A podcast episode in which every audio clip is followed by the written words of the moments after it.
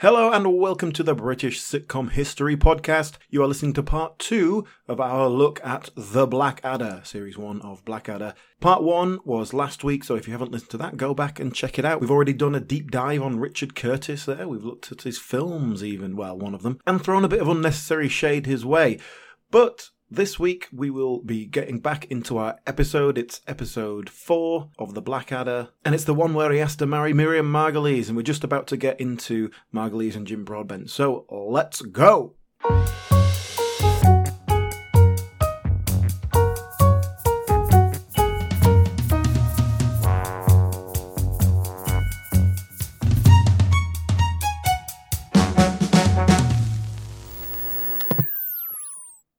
Okay, so in the next scene, we have the great arrival of the Infanta. So this is, and they come as a pair. This is Miriam Margolyes as the Infanta and her interpreter, played by Jim Broadbent. The interpreter's name is never given in the show, but in the credits is known as Don Speak English.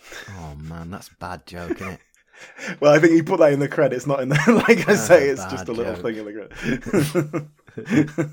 So we've already touched on, on Jim Broadbent. We'll come back to him in a sec. Let's talk Miriam Margolyes first. So, so the infant, basically, the characterization of the Infanta is that she's this. Well, she's a sexual predator. She's overbearing, it's, uh, lustful, and uh, you know, yeah. pretty into Edmund. Let's put it that way. And, and the overall ar- arching thing here is that she's like, oh my god, so hideous, and like, oh god, you want to. She seems like she'd be a bit of a laugh, to be honest. Seems all right. She's quite good fun. she's well up for it. She has that tash. She'll be right. Uh, but yeah, obviously, sh- the idea is she's fat and ugly. Yeah. Um, so who do you get? Who do you cast? Uh, We need a fat, ugly person. It's not, it's not How nice. do you make it? that call? It's really not nice. is that is that Miriam Margolyes' you know on her casting notes? That's what it says. Um, I mean, these days you would probably word it more tactfully, but I bet in the eighties it said that. Yeah. Wow. Yeah. Okay, so let, Miriam Margolyes is, i today, as we record this in 2023. She's still alive. Um, She is still she, going. you know, she's kind of again. I wouldn't say she's not national treasure, but she's kind of got this status of iconoclast. You know, she's an old lady who swears, which we've established is hilarious. Uh, You know, and she's always she's one of those people who goes on the telly and is always going to say the wrong thing, and you know, She's also, yeah, politically active and seems to be very much on the liberal side. So it, it has a slight anti-authority sense, but it plays well with the crowd who are gonna are actually listening. Hmm. So yeah, I don't know how how could anyone possibly dislike Miriam Margolyes? well, I have an unpopular opinion on Miriam Margolyes. Go on. Why do you hate Miriam Margolyes? Well, like Miriam Margolyes, I'm something of an iconoclast. no, I just think she's a rude old lady. I, I, you, know, you, you know, you don't you don't go on this morning and start swearing at Richard Madeley. It's rude. Ah, but Richard Madeley's a tosser, so it's No, okay. he is. That was a really terrible example. No, listen, I, I, I just, I, I guess it's a little like Brian Blessed in the sense that I just don't like the shtick. I don't, I, it doesn't appeal Yeah, to me. I know I- what you mean. Just swearing, saying the c word on the news is not a character. It's you know, it's just rude. It's like it's inappropriate. I know what you mean, but yeah, she's that's what sh- that's her shtick, isn't it? Yeah, I, yeah, I, I think compared to Brian Blessed is probably. Listen, I, kind of- I, I've not, I've nothing sense in terms of particularly against Miriam Margolyes, but I, I don't, I don't quite see the, you know, the, the, the great love for her. Rather than let's, rather than focusing on this, why don't we talk about her work as an actor? What, tell me about what Mm. she's been in other than the, being the Infanta in Blackadder. Well, obviously, I'm only interested in sitcom, and she hasn't really done much Hmm. uh, in that area. But she, again, another one who is a stage actor, Yeah. a character actor. You have to be a character actor when you look like that. Um, that means you're ugly. That's what the vernacular character. Yeah. Uh, but yeah, you, you you know if you're five foot and nothing and uh, and overweight, you're not gonna be playing the leading lady. So uh, Yeah. she is someone who's very much has come into her own as an older actor, which often happens uh, with with character. Character actors, because actors. the the parts are there. You can play the anarchic aunt. Or, Yeah. um, by which I mean your mother's sister, not a little but, but you can play that as well. Margolyes has certainly played a very good trade as a voice actor. That was her, Yeah. pretty much her stock in trade in her earlier days. Has she, has she ever played an ant? I don't know, but, but, but very likely, yes. She's done a lot of children's things and all that sort of thing. So, yeah, and, and perhaps in her later years now is is more renowned as a kind of commentator and um, general personality rather than an actor. But she still does plenty of work. I tell you what, the only kind of really good sitcom thing I could find in which she was doing anything with any regularity was um, a short run in the, the sitcom Trolleyed, Oh yeah, yeah. which which no one's ever seen. No, I never saw that. I'm familiar with it. Do you know what? I just remembered. This is one of those. Uh, this is one of those facts that everyone knows. Miriam Margolyes was the voice of the Cadbury's Caramel Bunny, which who was the sexiest cartoon character of the eighties until Jessica Rabbit.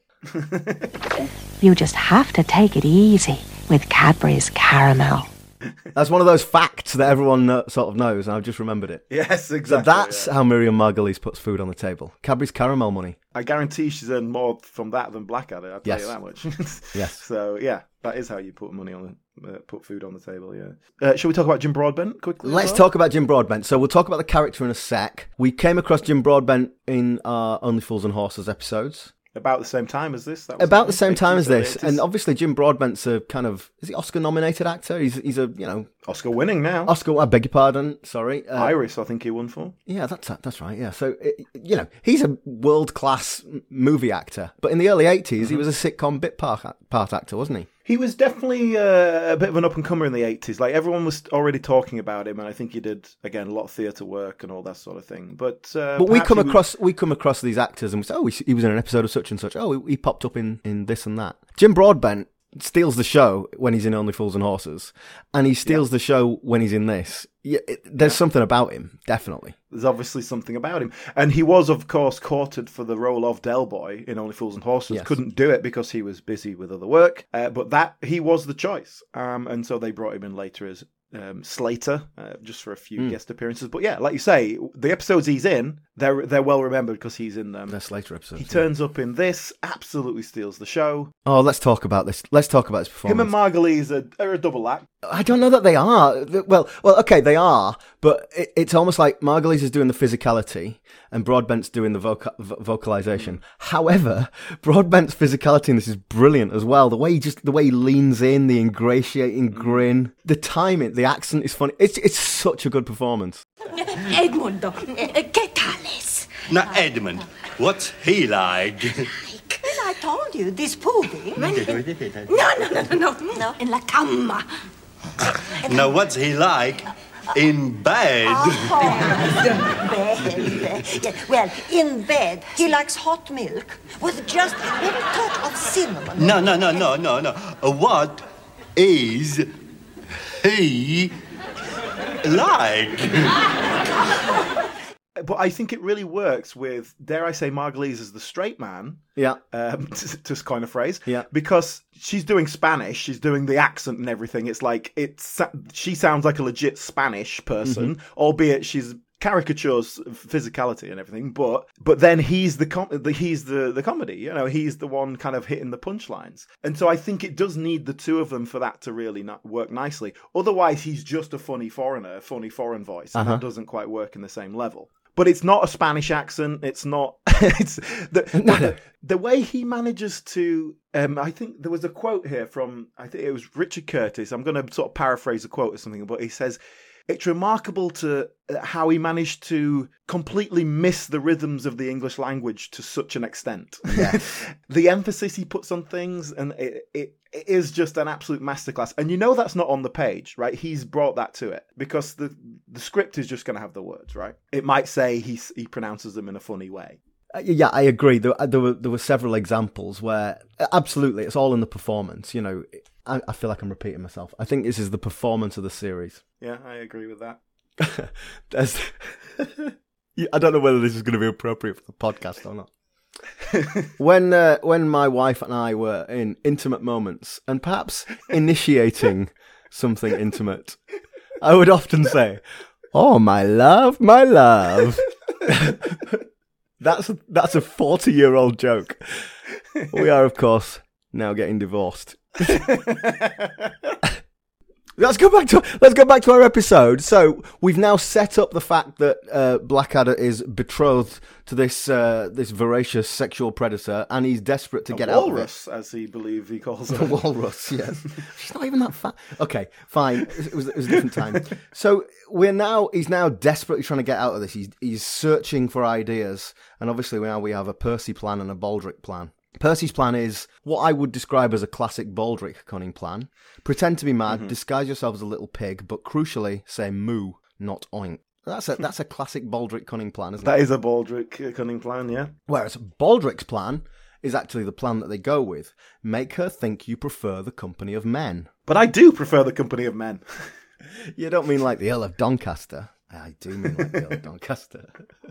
I, I quite like this. Um, the euphemisms for homosexual. Uh, I believe the line was, "He's been riding side saddle since he was 18. Do you know what? I, I want to talk about this because we, we often uh, come across these older sitcoms and it's like, oh, that's a bit, you know, we couldn't say that now. I, I think this is dated all right, actually. I, I don't think you would make it now, but I, it's not offensive. It's, it's, you know, it's light-hearted and jocular rather than anything offensive. I put the same thing, something along the lines of considering this was the early 80s, I think they get away with this. yeah. Yeah, but is that because they're the alternative comedians of the 80s? Uh, perhaps, perhaps. It's it's very much about effeminacy and, and campness, uh, Yeah. representing homosexuality, I guess. Yeah. There's a scene here. There's a scene. This scene he he practices being the Earl of Doncaster, and there's a lot of there's a lot of mugging. This is basically the Rowan Atkinson I dislike. It's it's pure Rubber faced Rowan Atkinson. Yeah, and, and I, I didn't like the scene. But I didn't dislike the scene because I felt it was homophobic. I disliked the scene because it was crap. It's just that physical comedy that I don't like. Okay, so the plan is being put into action. So now we're back in the sort of throne room. Uh, Edmund's all dressed up and he's got rouge on his cheeks. He is he's fully Earl of Doncaster. The king comes in. Uh, he says, "Morning, Doncaster," which is quite funny. Harry comes along and thinks it's all a, a, a lark. Stag do. Yeah. My favourite bit here, actually, I think the funniest thing in the whole thing, Prince Henry's fruit-based speech that he's Yeah. going to do at Yeah. the wedding. Want, I want to just want to run my best man speech by you. Uh, I thought perhaps I'd go for a fruit motif. Yes. Something like, uh, it is with extraordinary pleasure that we welcome you. Uh, may you be the apple of your husband's eye, and may he, in turn, cherish you. Cherish, you see. even though it's an orange marriage. I think that's I really good just stuff. do you know, I got a better laugh out of you there than I did out of the uh, Robert East's delivery of it. But it's it's obviously delivered in the sense that oh my god, that what a crap speech. But I think that's good. that's good material. That's solid. That is really solid.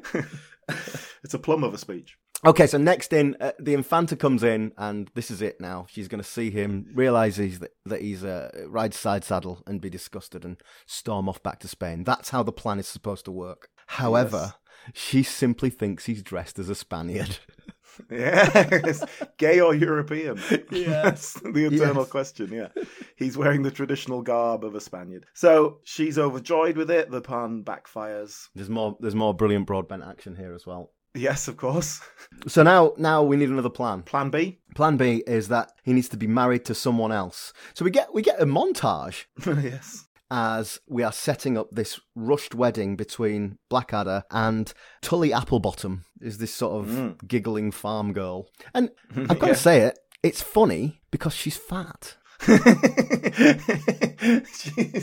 don't think it's, that's the general concept here. She's just a bit of a, a rosy cheeked kind of Oh, farm oh, woman. sure, sure. Let's go with ruddy cheeked. Absolutely. Did you recognise her? I, I did. Tell me, tell me where I recognised her from. Well, she's Jane Freeman, and she is best known because she's the woman who runs the cafe in Last of the Summer Wine. Ah, so she was in that for Yes. 40 years. So, yeah, that's pretty much what she's known for, yeah. Okay, so so we're setting up this wedding, and with much hilarity, we find out that Tully Applebottom is already married, thus scuppering the plan by the arrival of her husband. And I definitely recognised her husband. Yeah. This is um, Howard Lew Lewis. He- This is Elmo from Brushstrokes. So anyone's my age, Yes, it's yes, Elmo the barman from Brushstrokes. That's who it is. Yeah. Well, that's interesting because for, for my age, he's the guy in Maid Marian and a Merry Men. That's what I know him from. Now, uh, yeah, so that, I'm a little bit too old for that. I, I do remember it, but, but not in the same way as you would. But perhaps that could be a good way to segue into talking about Tony Robinson. Oh, you mean the uh, famous socialist archaeologist Sir Tony, Rob- Tony Robinson? yes, who of course one of his big shows was Maid Marian and Her Merry Men in Hmm. the nineties, in which he doesn't really act particularly. Um, it's funny, I don't think of Tony Robinson as an actor. no, Um, I, I've only ever really seen him do does act. Now we saw him. Do you remember we saw him in the '70s remake of the Rag Trade? Yes, uh, the pilot. Reg Varney role. But oh, was it just the pilot? Okay, but that aside, that's literally the only other thing I've ever seen him in, other than Blackadder. Yeah, I did have a quick look actually at his uh, acting credits, see if there's any sitcom stuff. Hmm. Most recently, he was a um, semi-regular in Man Down. You know what? I'd forgotten that, but yes, yes, he was. He plays Yeah. this crazy old man. Yeah, yeah, I'd forgotten about that. Yeah, but there's a big chunk of about 20 years there where he was mostly presenting Time Team and things like that. So well, and he was, he was, you know, I'm sort of joking about socialist knighthood, but he, he, he was very politically active. I think he was head of the actors union, wasn't he? And he was part of the TUC. Uh, I don't think. I think he was the deputy head, but yeah, he was very involved. he was very active. Yeah. uh, apart from Blackadder, the only thing I can really associate him with is Maid Marian and Her Merry Men, which is essentially a sitcom. It's it's a kids show, Hmm. Kids but, know, sitcom, it's a kids sitcom. He's in an episode of Blue Heaven, apparently, which I've definitely seen, but I don't recall.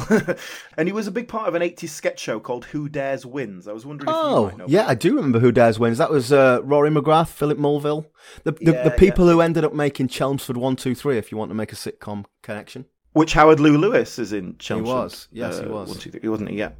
So you know he's part of that whole world in the eighties. Um, but yeah, yeah, I mean Baldrick is obviously what he'll be remembered for. that's uh, the first line of his obituary, I think. Yeah, Baldrick dies, but still alive as we record. Um, and do, doing doing well. We, we seem to have hit the sweet spot with know what we- 1983 as people who might pop off in the next few weeks before I edit this. yeah, yeah. So, well, I mean, fair play to them all. They're all doing well, aren't they? They're all they're all, they're all had good innings between them. Tony Robinson was a child actor. Did you know that? If you Google him, you can find a little picture of him as a teenager playing the Artful Dodger. Oh yeah, Um, okay. You know, it looks really funny, just a young. And as a teenager, because he's like five foot four or whatever he is, he would have, you know, applied quite a good trade playing younger kids than you actually Yep. are. Yep. And it can be quite a quite a handy thing to have uh, as Mm-hmm. a as a teenager. You know, went to drama school, all that. Uh, went into rep. Apparently, did most of his rep at the West Yorkshire Playhouse in Leeds. Uh, I'm sure you're familiar with that. Yeah, yeah. But Baldrick, very much a breakthrough character, you know, and he's not a young man here. He's well into his thirties. This is what made him famous. Before this, how was Tony Robinson making his living? Was he uh, brushing fossils? He was no, I don't think there was any of that going on. That's very much a later thing. But he does seem to have an interest in history, doesn't he? He's certainly because I, I honestly don't know. Was he just brought in as a presenter? We need a bit of no personality idea. to present no Time idea. Team. Was he actually interested in that? He's turned because he's presented all sorts of things like oh the worst jobs in history and all that sort of thing. He's done all of it. Hmm. Yeah, he's obviously interested yeah. in that, and he and I think a damn fine job at it as well. Bring you know it, it, it really does something like we're going to do archaeology like live on TV. We need someone with the personality to to help us along. Well, it is. A, I mean, it's a terrible idea, isn't it? yeah, how did it work so well? Well, I know you did. but uh, people like different things, and that's okay. Yeah, and everyone likes Tony Robinson, right? Uh, I don't know. I, I I've got. You might have to cut this because it might be libelous because I've got nothing to back this up. But I've just got in my head he's a bit of a git. I, I don't know where I've got that from, but he, I, I just think I've heard on the grapevine that Tony Robinson's a bit of a git. I don't know about that. Everyone's a bit ornery sometimes. You Well. get them at the wrong time. Far be it from me to cast aspersions. One last actor to talk about is Tim McInnerny. Tim McInnerny. Let's just talk about him because again, I've seen him in loads of stuff, but I couldn't particularly place him anywhere except Blackadder. Yeah, I, I don't think of him as a sitcom actor. I, I, what- When I looked at his when I think yeah, about sitcom, Tim really. McInnerny, I think uh, obviously Blackadder first. And then the second thing I think is he's playing a- an old Tory MP caught in a sex scandal. That sort of that's Yeah. that's the kind of thing he does. Yeah, exactly. And there's no that you know I had a quick look. There's no obvious sort of sitcom uh, trivia to get into here. I don't think he was brought in as a bit of comedy flavour. I because he's the same age as hmm. Richard Curtis. They were at Oxford, mm, albeit that's a hmm. big place. Hmm. He's not in Not the Nine O'clock News. He's not Yeah. in Spitting Image. You know, he's like he. This is his first thing. I don't think he was brought in as one of the old Oxford boys. Um, although I'm sure it didn't hurt. Yeah, I was going to say maybe. But I don't think they came up together in that sense. He's a, I mean he's a character actor. I know that you've made that into a dreadful euphemism, but he is a character actor. All right, well that's that's our cast, I suppose. We never mentioned actually. Just speaking of actors, Jim Broadbent has one, does have one sort of sitcom lead, Uh-huh.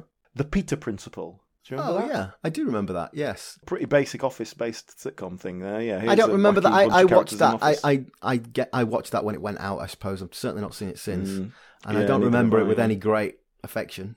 Okay, let's let's go. Let's finish off our episode then. So we've had that uh, sham marriage uh, broken up by Elmo from Brushstrokes. We're back to uh, the Infanta who's meeting with the Queen. Now we haven't really talked about the Queen. So this is Edmund's mum. And there's there's a th- this scene is neither here nor there. It doesn't really add much to the narrative, but there's a bit more broadbent fun, excellence. But let's let's jump off and talk about is it Elspeth Gray? Elspeth Gray, yes, who Elspeth, yes. I think gets lost in this series as a character, as, as someone that should be a principal character. Uh, and like you're saying, the ser- the scenes she has are fairly kind of. Uh, but sh- Yeah. nothing, nothing wrong with the performance or anything. It's just, I think it's just not. There's nothing there to really do. But Elspeth Gray, yeah, we've seen her before a couple of times. Oh, have we? Uh, Tell me. She's, she's not someone who is particularly like a sitcom um, actor, but enough uh, little guest appearances that we can talk about here. Uh, she was, of course, married to Brian Rix all throughout Ah. their careers, and so she was kind of part of that set farce, or Whitehall farce, and all that. Her, their children have, are in are in comedy world as well. One of them best known as the mum off of the Kevin and Perry sketches. Oh yeah, okay. I know exactly. I don't know her name, but I know Yeah, exactly. exactly. You mean, yeah. She's uh, something Rix, and the son uh, was a producer uh, who uh, started a production company with Nigel Planer, and they made, amongst other things, My Hero, uh, Ah, Faith okay. in the Future, and loads of kids shows as well. Um, so Yeah. he was a producer, really, I think. But you know, it's a it's a family thing. It's the thing. Is that Louisa Rix? Because I think I just saw her in an episode of Miranda. Yes, yes, she is. There you that, go. yes. Yes. So Elspeth Gray, we've seen her before. Where? Okay, Fawlty Towers. She is a psychiatrist, and Basil Yeah. keeps thinking Yeah. everything's about sex. And she was in an episode of Dinner Ladies. She, she one of the mothers when they all She's their one mothers of the come in? mothers. She's Celia Imrie's mother, who is a bit Oh posh yeah, and puts okay, her down. okay. I remember the character, but I can't. I can't quite picture hmm. her. Yes, and she's very different here because she's doing a kind of Flanders accent, whatever that is, and Mm-hmm. um, and she's she's always got this kind of head thing on that covers her hair up. Her, her her real one kind of regular sitcom thing was in Solo. She was Felicity Kendal's mother in Solo. Oh, okay, all right. But yes, lost in the mix, I think, don't you? Yeah, yeah. The whole There's not. series? I don't think. I don't have any negative to say about this character, but I haven't really got much positive either. It's just there's one of the episodes, uh, the one after this, Witchsmeller Pursuivant. She, she plays a bit more of a role in that, but even then, you know, it's just yeah, she doesn't jump out, does she? Yeah, to say she is quite fundamental to how the plot falls together. Yeah, Shame. Hmm. Actually, come to think of it, it's just just I hadn't thought of this while I was watching it, but is she the only regular female character? And we are saying she is completely underserved. Yeah, absolutely. mix, perhaps. uh, Absolutely, perhaps yeah. That's saying something. Yeah. Well, if, I mean, you could say that about all the Blackadder series, couldn't you? Oh, certainly. Yeah. Okay, we'll, we'll deal with that later. So the next scene, then we go to Edmund's stag party, which is a very depressing scene, and it's obviously just the three of them, him, Baldrick, and Percy. Mm. And they come up with the final plan. This this one can't fail. They get the idea that if we can, they can prove the Infanta is not a virgin, then he won't have to marry her. And the only way they can think of to do that is to send Baldrick in there to deflower her. But I'll die in there. That's such a lovely plaintive line. They they send him off like they're sending him off over the top. There's, well, I've written down here. This is like the final scene of Blackadder Four. yeah. We see him later and he's just bruised and battered. It's like, my god. like he looks like he's been beaten up. Yeah. And of course, it comes to nothing. So the next, the, the final scene is the wedding scene. It comes to nothing. Blackadder does this big reveal that she's not a virgin. It's just brushed off by the king, who says, "Oh, it doesn't matter. Only one of you has to be a virgin." So on we go. Not But sure then that's really just- true, man. I don't think that's true. Just in the nick of time, our messenger arrives. Yes. And he brings news, which uh, there's a funny scene in which uh, Brian Blessed guesses the news exactly, and it just it essentially means that he no longer needs to ally with Spain. The wedding's off, go home to Spain, clear off, and uh, and so therefore Edmund's going to have to marry someone else. So he now has to marry the beautifully named Princess Leia of Hungary. And uh, we go back to our beautiful princess that we saw earlier. Do you remember earlier we saw these beautiful princesses and we thought, Yeah. oh, this is one of these is going to be Edmund's bride, and it turned out to be Miriam Margolyes. This time we had the same thing, and the reveal is Princess Leia is seven years old. She's missing her front teeth, and she's just a child. Yes, which I think is quite a nice little. Okay, what's the what's the uh, punchline here? You know, It's not a bad punchline. Gag. Do, do you think it's slightly undermined by when they show us the beautiful princesses? They all look really young. One of them's definitely about fourteen. They would have been like- acceptable. feels like it's, it slightly undermines the joke. But um, yes, uh, obviously in the arranged marriage world, the age isn't really relevant. It's a political issue, Mm-hmm. and so they are they are married, and and then so Blackadder is then stuck with a. uh, this kid that he has to amuse. And reads her a bedtime story, which is quite sweet, really. Yeah, yeah, it is. It is kind of like he's still the loser, but at least she's not fat. Yeah, very true. There is a bit of a postscript here, or should I say prescript, because there was a pilot episode that was unaired. It was an unaired pilot, and Yeah. It has come to light in, in the years since. Well, can, can I ask you about before we talk about it? You, you sent me this a couple of days ago, and I watched it, and I, mm. yeah, it come to light. I didn't even know this was a thing. I didn't even know it existed. Where, where did you find it? Well, I found it on the internet, but I don't. It's, I don't think it's ever been officially released in any hmm. sense, so I don't quite sure where it's come from. But there's a pretty good quality version of it on the internet if you care to look. And you said earlier that this was made a year before the actual series. So can can you fit hmm. this in terms of the production? Is it was this the BBC saying, right, Richard Curtis, Rowan Atkinson, show us what you can do? Yeah, pretty much. There was a test of concept because I guess they were going to have to put some money into it. Um, You'll notice that the pilot does not have the sort of sumptuous location shots. It's all kind of set on a stage. Yeah. And the the, the plot of the episode is largely what we see in one of the episodes of uh, the series itself. It's the one with McAngus, the the, the one with the Scottish. with Uh, the Scotsman, with some differences, but a lot of similarities. Yeah, it's very similar. Uh, the, the main difference, I think, the most notable differences for us to, to talk about is the casting differences. So we have obviously Rowan Atkinson. We got Tim McInnerny as he's in place. He, he had oddly dyed black hair, which was uh, which was a little odd, but but basically the same character. Baldrick is played by um, an actor whose face I recognised. I, I did Google him. Philip Fox, his name. Yeah. And uh, perhaps you can tell me a little bit more about him. But I did recognise his face. Yeah, he's just one of those faces. He's in loads of stuff. I, I'll tell you the one thing that I really was like, oh, that's where I know him from. It was an episode of I'm Alan Partridge. He plays an estate agent who's showing Alan around a house. Okay, that'll be it. that will be it. That's that was the one thing where I went, ah, yes. But you look at his CV, you know, it's littered with one-off sitcom roles, but there's nothing Yeah. particularly to hold on to there. So that was a big difference, but that the character, well, it was very similar to how, how we've described Baldrick in this for this series. So not not the Baldrick that we know from later series, but certainly it was there in place for this series. Yeah. Uh, we've got Robert Bathurst as as the Prince Robert Henry. Bathurst ag- uh, uh, again, Toast of London. Yes, and another one who pops up in sitcoms all the time. He was in uh, he was in Red Dwarf, of course. Robert Bathurst. Of course, yes, yes. Uh, Elspeth Gray is the Queen still, and then John we've got. Savident. I, I say, I say, it's John Savident. John as. Savident as the king. Yeah, and and frankly, I will take him over Blessed any day. yeah, you would. the most notable thing that everyone always thinks when they watch this is how the Blackadder character in this particular incarnation is much more akin to the later Blackadder than we get in the first series. Yes. Uh, which I think speaks to how they hadn't really figured out what they were doing with it. Uh, because it's not that it doesn't work here and they went, oh, well, let's make him more snivelly and weaselly. It, it doesn't feel like that's what they tried to do, is it? Did you think it was better than what we got? Or Yeah, I, well, yeah, I do actually. I, I think it was there was some like production bits where you know it felt like it hadn't quite been finished. Do you know what I mean? But that's that's the nature of a pilot. I that's a pilot, yeah, that's fair enough. Uh, yeah, I, I, I, you can forgive that. Yeah, I think the episode worked really well, and you're right about the characterization of Blackadder. I think it worked better. I'll tell you what stood out to me. There's a big fight sequence. They, they, uh, Blackadder and the and the, the Scotsman yeah, have so a he, he and McAngus have this huge fight, and it, it lasts quite a long time, and it's well choreographed fight scene. yeah, and they're like you know doing the whole Errol Flynn kind of going up the staircase fighting kind of thing. Yeah, And what was interesting about that is a you know it's not funny. It's a fight scene. There's not really any gags in it. And when we do this scene in the episode proper, Blackadder holds out his sword and is immediately smashed in half. Uh, Yes. and th- there is no fight. Uh, he's just immediately sort of emasculated. And I, uh, I think that the character of Blackadder, as we see it in this series, is not capable of that fight.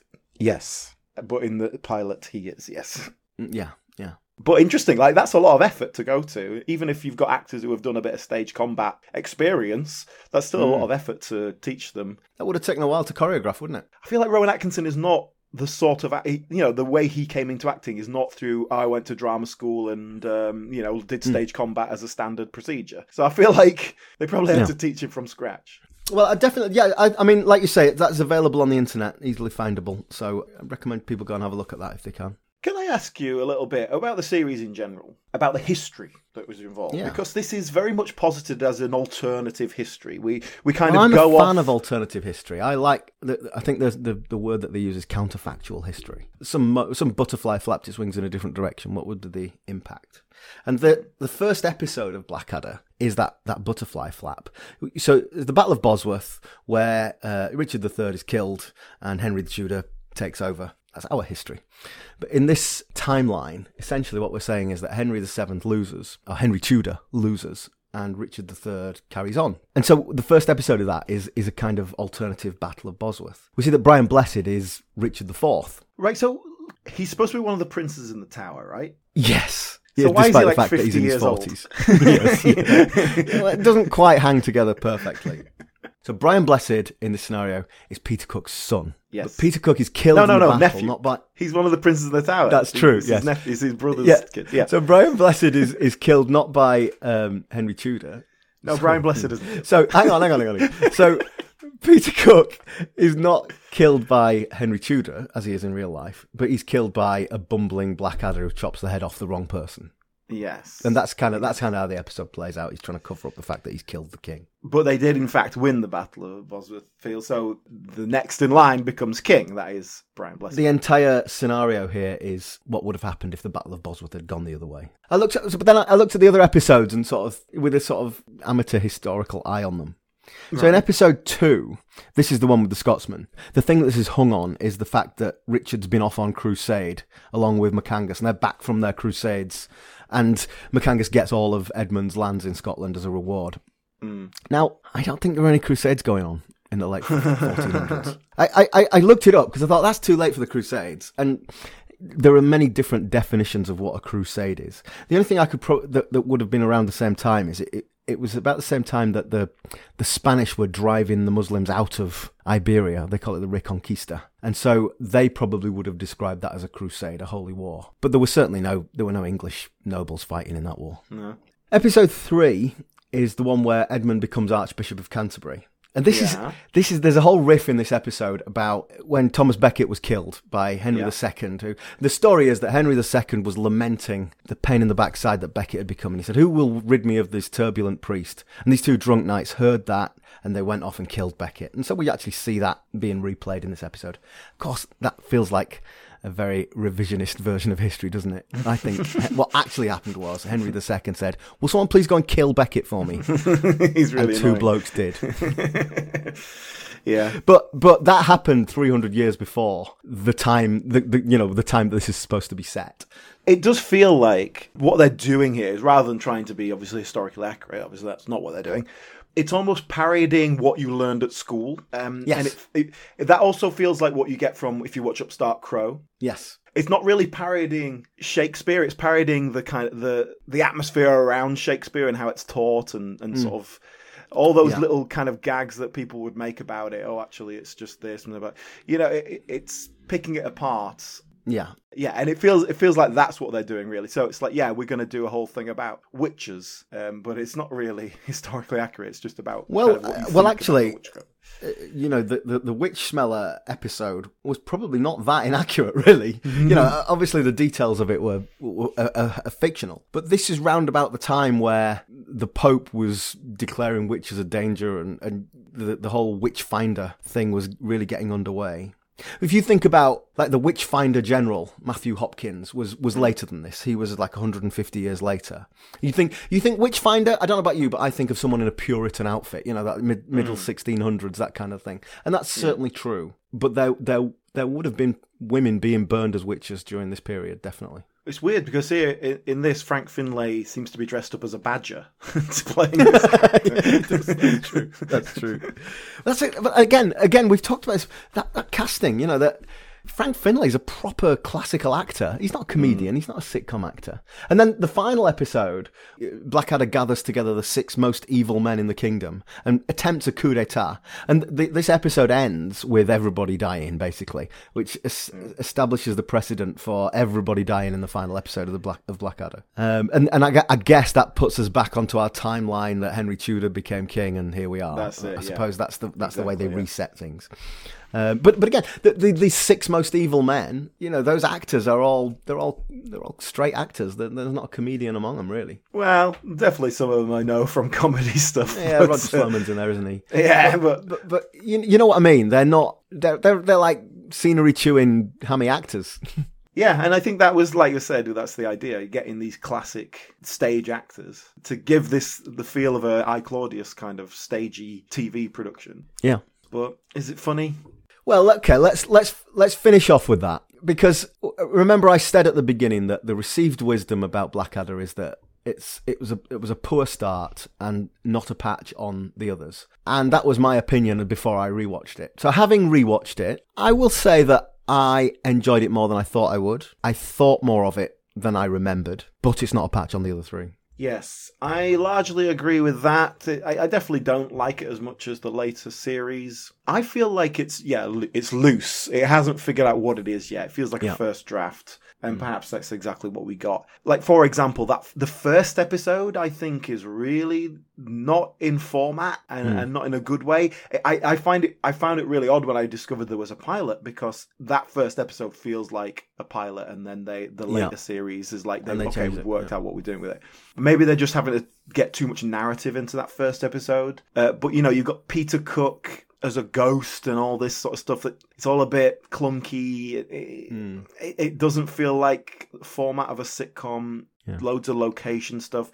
Whereas the bulk of the, the series, perhaps the last episode is, is an exception, but the bulk of the series feels more like, okay, this is our situation. What are our characters up to this week? The last one is a bit format breaking, but I'm more forgiving of that because it's a sort of end of the series with kind of Yeah. throwing everything out kind of thing. Don't know if it works that well, but there we go. So yeah, it feels like a first draft, and you know what we got for this, as the second draft was a lot better. It- It's, it's just all tightened up a little bit, and they've figured out what they're doing. And obviously, the the main we'll talk about this next time we deal with it. But the main big change was that Rowan Atkinson left the writing staff, and Ben Elton came in. Now that seems to be the, the turning point. How, how much did that affect it? Is he better writer of structure rather than just gags, or who knows? Well, I think we've talked about this before, haven't we, about Ben Elton? But but yeah, he's a writer. He's a bloody good writer. Okay. Um, I've got one last thing. I want to put out a bit of a question to other people out there because you can get like the full scripts published in a book uh, of all the Blackadder, which I haven't got to hand, unfortunately, because I- I've got a question which someone out there will know the answer to. There's a particular scene in this episode that we've looked at in which Brian Blessed, playing about with his horses and little men, uh, you know, plotting out the the uh, battles, and at, at one point he gets angry and smashes a horse into a ground and its legs break off because it's obviously made of polystyrene or something.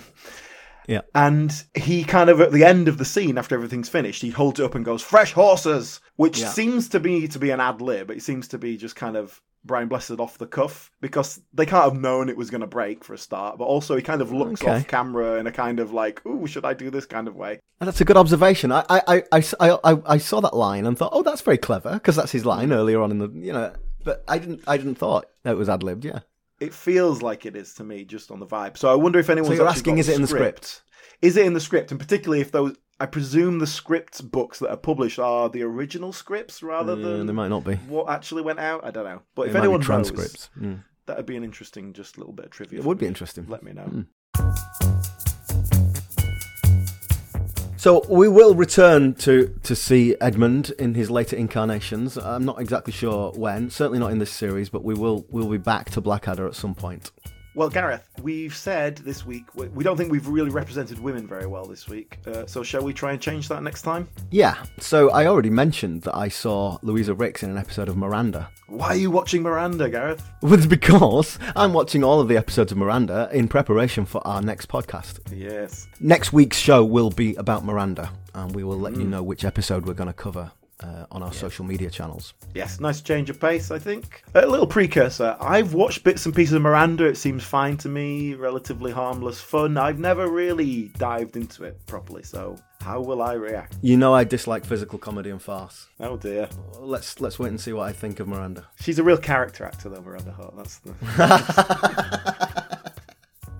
On that bombshell, let's uh, let's wrap up. Thank you so much. I really enjoyed. I, I, I genuinely enjoyed watching this again. And Yeah. like I say, it, it's I, I don't think it's as good as the others, but I, I certainly enjoyed it more than my memory of it. If you would like to follow us on social media, please do. You can find us on Twitter and Instagram at BritComPod. Or if you go on Facebook and just search for the British Sitcom History Podcast, you'll find us there. Thanks, everyone, and we will see you with Miranda next week. Bye. Thank you. Bye.